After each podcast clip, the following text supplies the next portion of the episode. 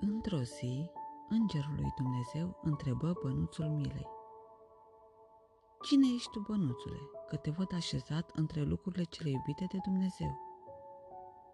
Eu sunt bănuțul pe care bunul Dumnezeu l-a făcut pentru a fi dat de pomană, zise smerit micul bănuț. Dar de unde vii tu, bănuțule?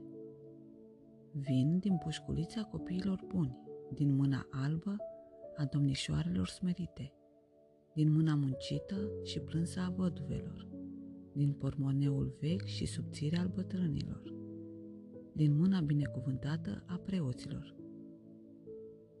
Și unde te duci acum, bănuțule?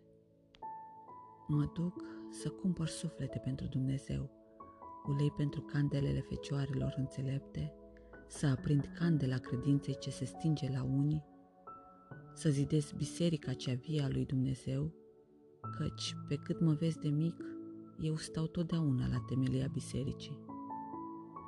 Spune-mi, bănuțule, care-i taina ta? De ce ești așa iubit de Dumnezeu? Îngerașule, eu deschid porțile raiului celui ce mă durește în numele lui Dumnezeu Isus Hristos, cu dragoste și cu inimă senină. Drum bun, bănuțule, și să cumperi cu spor cât mai multe suflete lui Dumnezeu.